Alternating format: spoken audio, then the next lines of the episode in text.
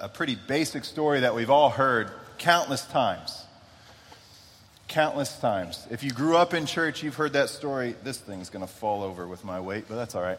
Uh, countless times if you grew up in church. If you didn't grow up in church, I promise you, you've heard the phrase David and Goliath right? It's part of popular culture. We probably heard it this week when most of y'all, I'm assuming 100% of you in this room, had your bracket busted by a 16 seed David taking out a number one seed Goliath, right?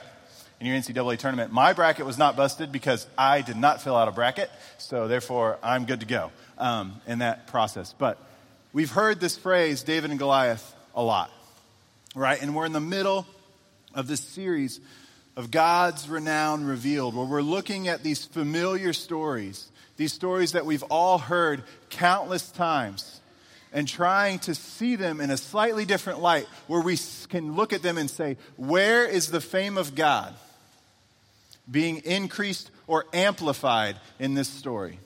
How is God's renown or his glory or his fame in the world being increased in the midst of this story. And so that's where we're headed this morning with David and Goliath. So, just a heads up, that's where we're going. Um, how do we get there? I mean, it's a simple story that we've all heard so many times. How do we get there? And for me, I'm going to be honest, I struggled trying to find an angle of this story that felt different, right? Because we've all heard it. And sometimes we don't need a different angle, sometimes we just need the story. And I think that's what God gave me, but he, I think He also gave me something fresh to say in the midst of this story. So, are y'all cool going with me? We're going to fly. We're going to walk through this story. I don't have a ton of extra illustrations this morning. I just got the scripture of God. I don't have a ton of like wizened anecdotes. I just have the scripture of God. And so I'm just going to trust Him with this. Because um, of of myself, I've got nothing, but I got to trust God in this. So let's pray and we'll dig into this story. God, we thank you. We thank you for your word. We thank you for your truth, the truth that we just sang about. That in the midst of our weakness, you are strong. In the midst of our own uh, struggles, God, you are a foundation we can stand on. And so, God, as we dig into your word this morning, as we dig into this story that is unfolding before us in your scripture, God, I ask that you reveal yourself to us in a new way, that you speak to us in a new light, that you give us something that we can leave this place and say, I did not realize that about my God. So, God, speak through me. Use me this morning. Open our eyes and hearts. In your name I pray. Amen. Amen. So, the way I decided to kind of go about this story is to look at the three characters in the story and to kind of just get an idea of who these people are in order to fully understand how they moved about in this story. So I wanted to understand who these three people are. So we have three main characters in the story. We've got Saul, we've got David, and we've got Goliath. Those are our main characters in this whole thing. And so we're just going to kind of break down right off the top who these people are, what's their backstory, and how do we get in to the actual meat of this, the battle that happens. Right? So we're going to start with Saul. Saul is the king of Israel. Saul's the king of Israel. You can um, find that earlier in, uh, in the Old Testament where, where Israel says, Hey, we have been led by God for a long time, for generations. God is leading us, and we are now a nation, and we're kind of established a little bit. And Israel starts to look around them. They start to look around them and seeing the people around them, and they say, You know what? Those other nations, they have kings, and we don't have a king. So, what do we need to do about that? So they go and they, they plead with God, give us a king. And God says, I'm your king. Why do you need a king? I'm your king. And Israel says, No, we need a king. And so God finally says, Okay, I'm going to give you a, a king, and his name is Saul. Saul, scripture says, is a head taller than everybody else uh, and, and incredibly good looking, like myself. All right? Thank you. Thank, thank you. So, Saul becomes king. He looks like a king. He's a warrior. He's a head taller. He's ruggedly handsome. and he's leading Israel for a time. And Samuel is the prophet of God for Israel. And Samuel is relaying what God is asking Saul, how, how God is asking Saul to lead. And he's relaying this to Saul. And at one point in chapter 15 of 1 Samuel, Samuel comes to Saul and says, Saul, God wants you to go to the nations around us and destroy them. Not just go and occupy the land, but go and wipe them off of the face of the earth. Every person, every animal, everything that they have, destroy it. This is what God is calling Saul and the armies of Israel to do. And so Saul, in his leadership, gathers his armies and they head out to go fight this other nation. And as they're fighting, as they are fighting, Saul and his men notice that the things that these people have are pretty nice. They've got some fattened calves, and they've got some really nice sheep, and they've got some oxen. That would be really nice to have ourselves. So instead of destroying these things, they take them for themselves. So instead of doing what God asks them to do, they do their own thing and they take these things for themselves, even to the point where they take the king of this nation and they bring him back alive. They defy what God asks them to do, they turn their backs on the word of God. And Samuel the prophet of God calls Saul out in 1 Samuel chapter 15 verse 26 says this and Samuel said to Saul I will not return with you, for you have rejected the word of the Lord, and the Lord has rejected you from being king over Israel. So the king that God gave Israel has now been rejected by God. Why? Because he tried to do things on his own. He tried to take control of the situation and do things on his own. That's Saul's downfall. And if you read on, Saul is tormented with the loss of the presence of God in his life because he's trying to do things on his own. So Saul is rejected as king. That's our first guy. He's king, and then he's rejected, Saul. Our second character is David. David, we all kind of know this story. So Saul is rejected as king, and Samuel now hears from God, Why are you still grieving over Saul? Go find a new king. And he, God sends Samuel to Bethlehem to the house of David to find this new king, or to the house of Jesse to find this new king. Samuel knocks on the door with Jesse. They have a conversation, and Jesse shows Samuel his sons. He sends seven sons past Samuel. And all of them are, they look the part. They look like a king. They look like Saul did, a head taller and regularly handsome and a warrior. And Samuel's like, God, these are the guys, right? One of these guys is going to be the guy. And God keeps saying, No, this isn't him. This isn't him. This isn't him. And finally, as the last son moves past Samuel, Samuel turns to Jesse and says, Jesse, do you have any more sons? And it's like a light bulb moment. Oh, yeah, he's in the field tending the sheep. It's the youngest boy who's overlooked in this moment. And they run and get him and bring him in. And God says, Rise and anoint him, for he will be the next king of Israel. And in verse chapter 16, verse 13, Samuel took the horn of oil and anointed him in the midst of his brothers. And the Spirit of the Lord rushed upon David from that day forward. So Saul has been rejected by God, the Spirit of God removed from him, and now David being anointed by God as the next king of Israel, the Spirit of God rushed in to his life from that day forward. That's a pretty big moment in a little boy's life. Probably has no idea what's going on. But God says, This is my guy. This is who, on whom my spirit will rest and lead my people in this moment. So we have Saul rejected, David anointed by God. And then we have Goliath. Goliath. The Philistines and the Israelites were lined up for battle. In verse chapter 17 of 1 Samuel, starting in verse 2, it says this And Saul and the men of Israel were gathered and encamped in the valley of Elah, and they drew up in line of battle against the Philistines. And the Philistines stood on the mountain on one side, and Israel stood on the mountain on the other, with the valley between them. So imagine this picture one army on one side of this valley lined up, another army on the other side of this valley lined up, facing each other, ready to fight. And out of this situation comes Goliath comes Goliath.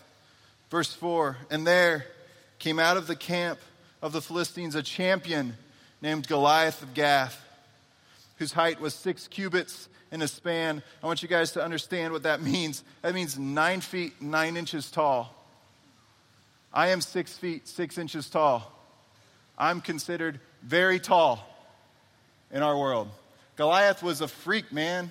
This dude was huge. I can't buy clothes in a store. Goliath couldn't find clothes online or anywhere. They don't fit him, right? He is a big man. He had a helmet of bronze on his head and was armed with a coat of mail. And the weight of his coat was 5,000 shekels of bronze or 125 pounds. And he had a bronze armor on his legs and a javelin of bronze slung between his shoulders. The shaft of his spear was like a weaver's beam, and the spear's head weighed 600 shekels of iron, or 15 pounds. And his shield bearer went before him, and he stood and he shouted to the ranks of Israel, Why have you come up, come out to draw up for battle? Am I not a Philistine, and are you not the servants of Saul? Choose a man for yourselves and let him come down to me. If he's able to fight with me and kill me, then we will be your servants. But if I prevail against him and kill him, then you shall be our servants and serve us. So Goliath shows up on the scene. Every bit as mean and gross and disgusting as you can imagine. And he calls out Saul's army Hey, come fight me. I'm here. Step up. And he does this for 40 days. And scripture says Saul and all of the Israelites were frightened and scared.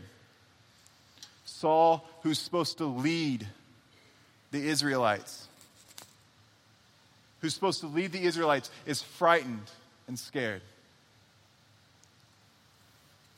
It's crazy, right?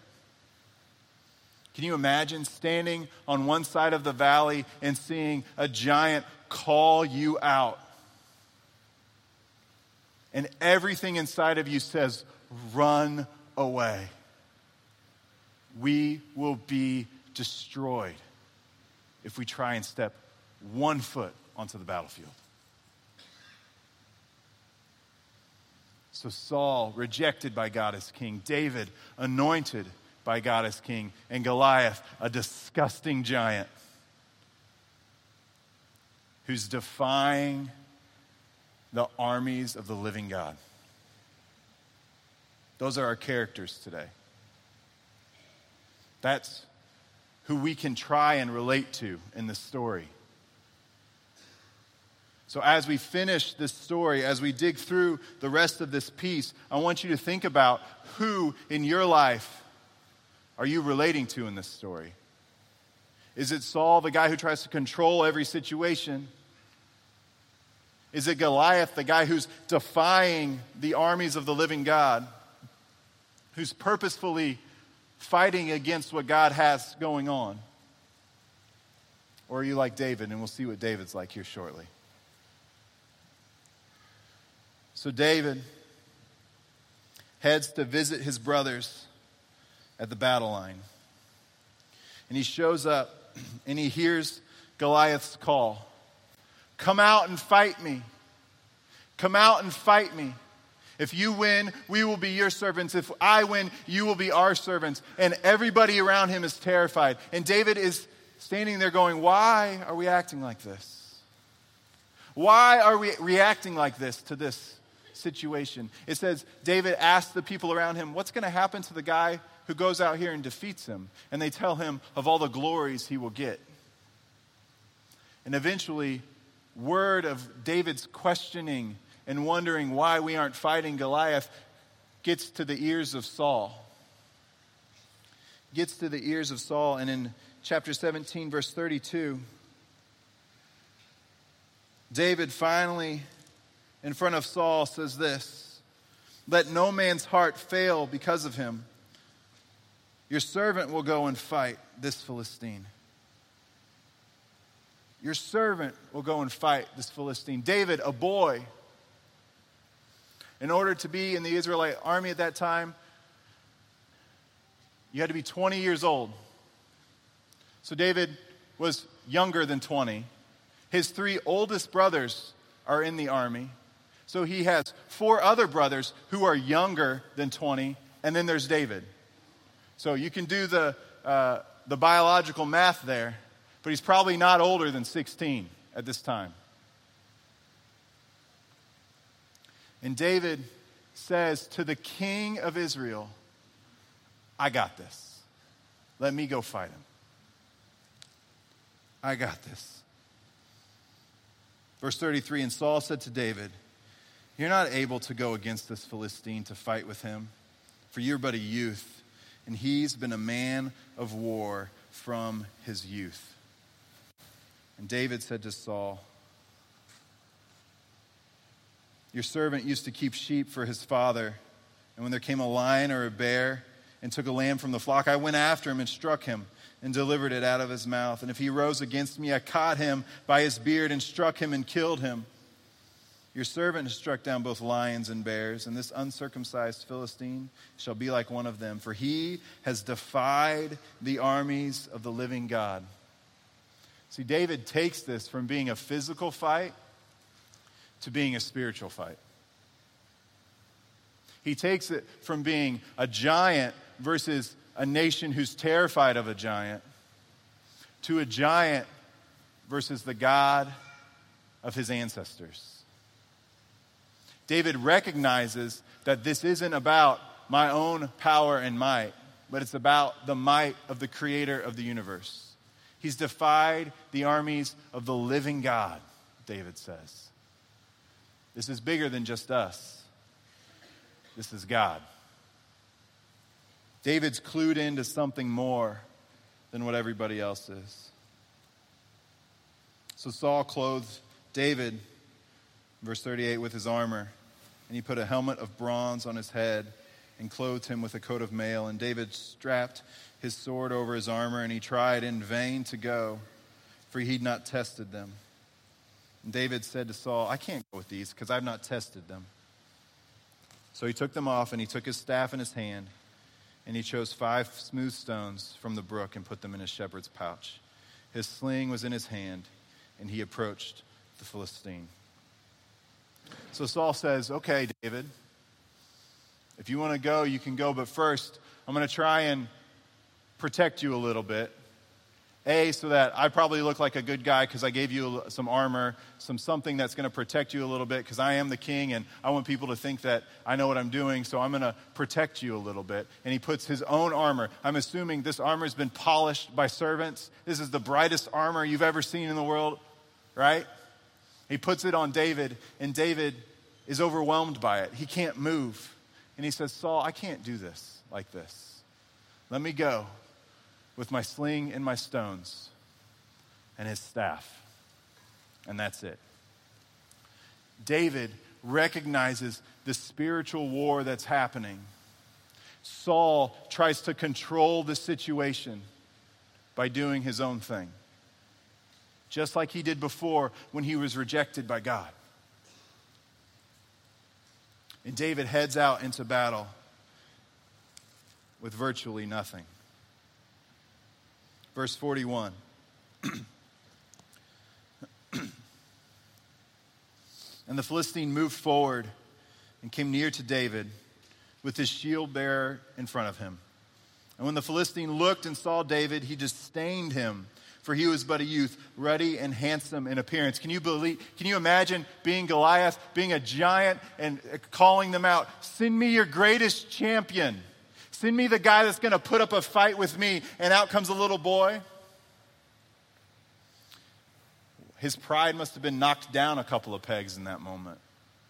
He had disdain for David. And the Philistine said to David, verse 43, Am I a dog that you come at me with sticks? And the Philistine cursed David by his own gods. And the Philistine said to David, Come to me, and I will give your flesh to the birds of the air and the beasts of the field. Then David, in his small voice, small teenage voice, said to the Philistine, You come at me with sword and spear and with a javelin, but I come to you today in the name of the Lord of hosts, the God of the armies of Israel, whom you've defied. This day the Lord will deliver you into my hand, and I will strike you down and cut off your head. And I will give the dead bodies of the host of the Philistines this day to the birds of the air and to the wild beasts of the earth, that all the earth may know that there was a God in Israel. And all this assembly may know that the Lord saves not with sword and spear. For the battle is the Lord's, and he will give you into our hand. And we know what happens, right? David says, I'm not coming at you the way you think I'm going to come at you. I'm coming at you with God on my side and he takes his sling and a stone and he winds up and he sends it. And it knocks Goliath down. And then David takes Goliath's own sword and cuts off his head. Verse 48 When the Philistine arose and came and drew near to meet David, David ran quickly toward the battle line to meet the Philistine. And David put his hand in his bag and, took out a stone and slung it and struck the Philistine on the forehead. Head and the stone sank into his forehead, and he fell face down on the ground. See, in the midst of this story, in our three characters, Goliath defying the God of the universe, and Saul trying to control the situation on his own, and now David, a young boy who recognizes that this is more than just a physical war, this is a spiritual war that's happening, says, I'm going to trust the God that created me and the God of the ancestors that came before me, that walked us out of Egypt, as we talked last week, that created the universe, as we talked about the week before. This God, I'm going to trust him because I've seen him work in the past. How do I know that? Because a lion and a bear tried to take my sheep, and God helped me defeat them. I've seen God work in the past. And he leans in. Whoa. And this week, as I was preparing this message, I kept saying, God, what do you have for me personally? What do you have for me personally in this story? Because I've read it hundreds of times, whether it be in a children's Bible or in Scripture itself. I've read this story hundreds of times. I've probably read it to my daughter 50 times in the past year. What do you have for me in this story? And as I was um, working this week, I had to drive about an hour away and then an hour back for work this week. And in the car, I was listening to an audiobook. I was listening to um, A Wrinkle in Time, which is a movie out now. And I was like, you know what? I read that book when I was a child. I'm going to listen to it again. And I listened to the book, and it's a fine book, and it's an interesting story about somebody overcoming something. But at the end of the book, the granddaughter of the author reads an afterword. And as she's reading, she quotes her grandmother. And her grandmother said this to her To love is to be vulnerable. And it's only in vulnerability and risk, not safety and security, that we overcome darkness. It's in vulnerability and risk, not safety and security, that we overcome darkness. And that is when the light bulb switched for me.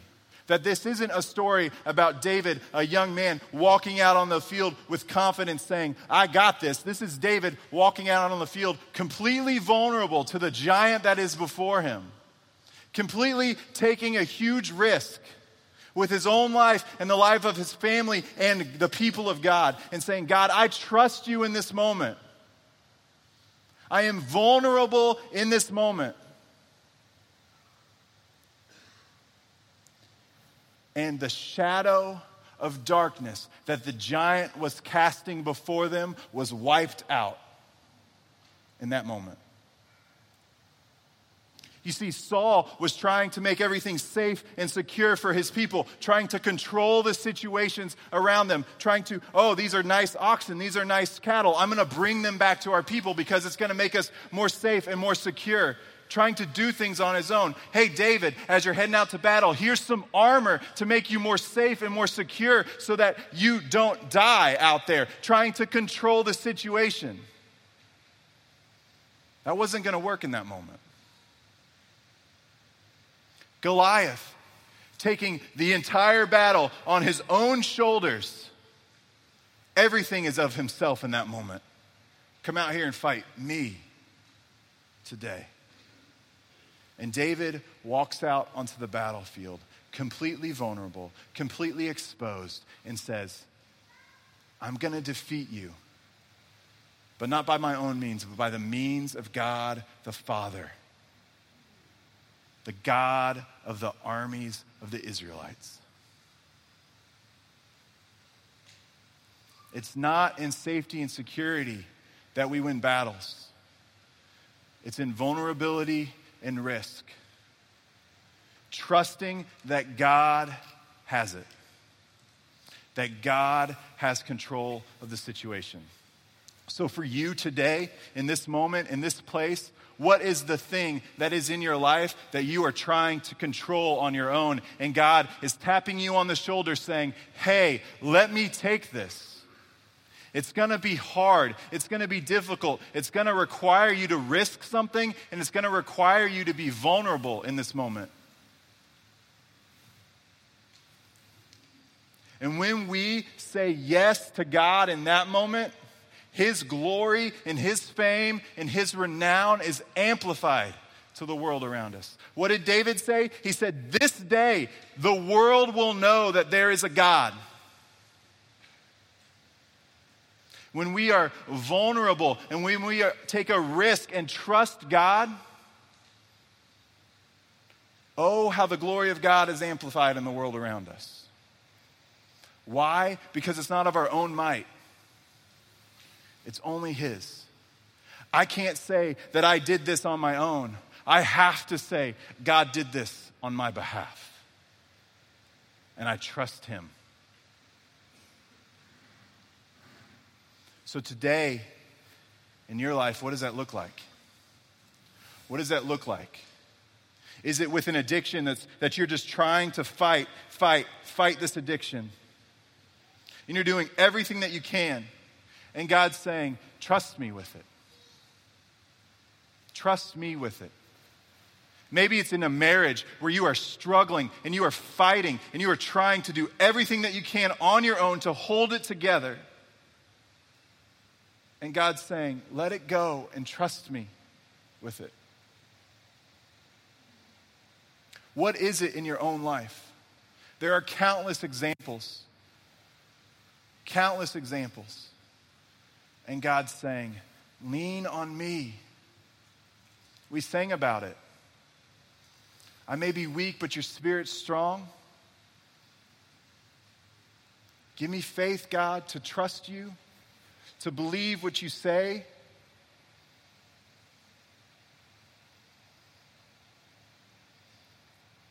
What is it that we're trying to control? What is it that we're trying to be like Saul in our own lives?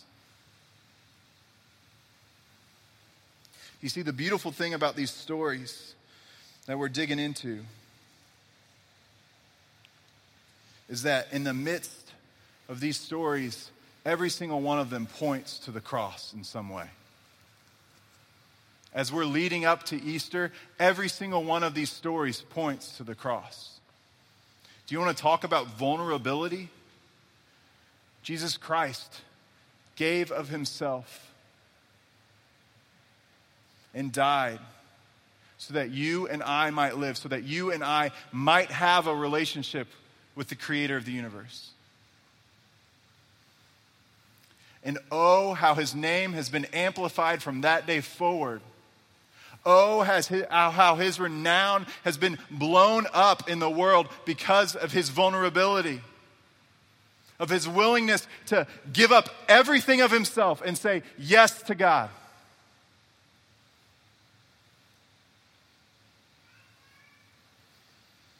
God's renown is furthered when we give up of ourselves and trust him in the moment. It's furthered when we give up of our own actions and trust Him. And we can say, God did this, not me. We can say, God did this and not me. So, has God asked you to risk something so that His glory might be furthered in the kingdom? Has God asked you to give up something and you keep saying, No, God, no. I'm holding on to this. I'm hanging on to this. I want to control this. And God's saying, Trust me. Trust me. Let it go.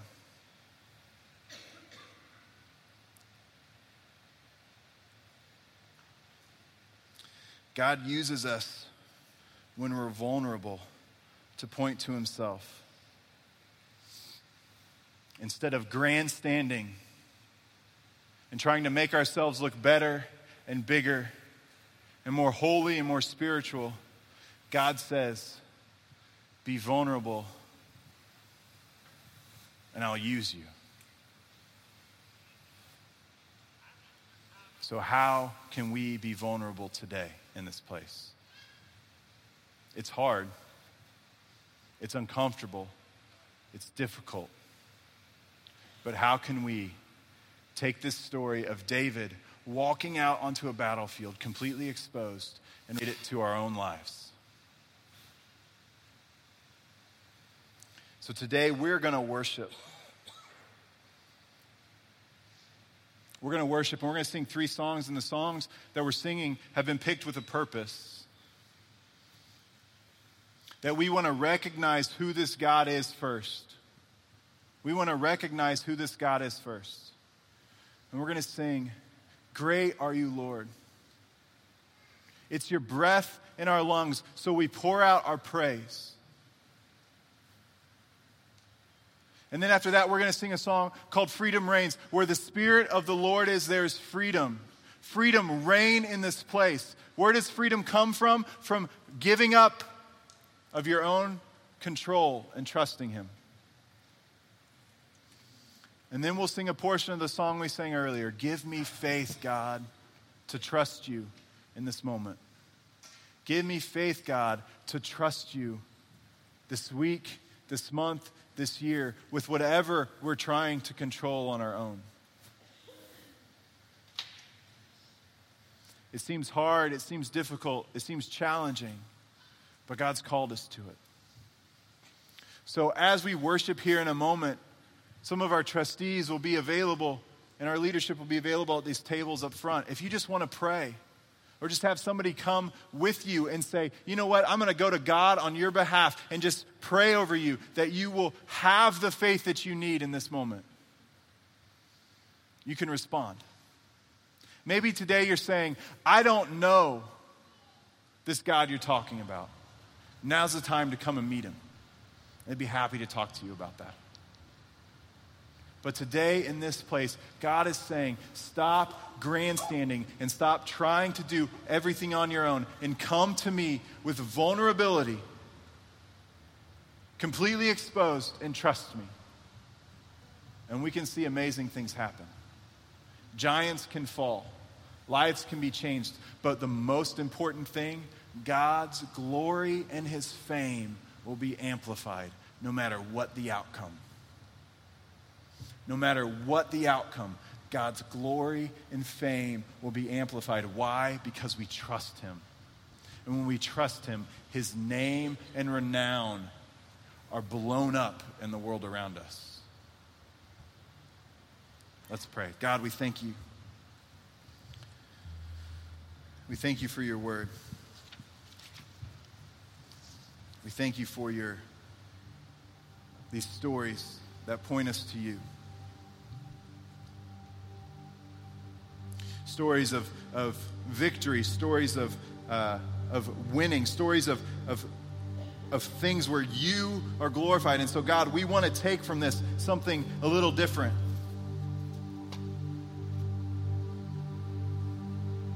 Something where, where you point us to trusting you more in that moment.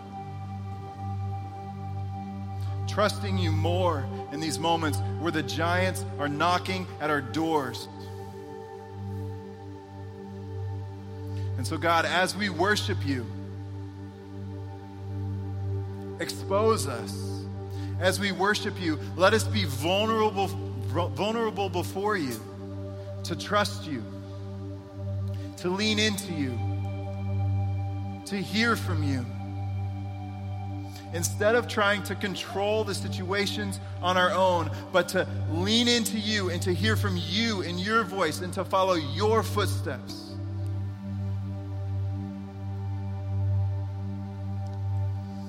And we want to do that not so that our situations are fixed, but so that your name would be glorified so that your renown might be furthered, so that you might become more famous in the world around us. God, we thank you and we praise you for who you are. And all God's people said, Amen.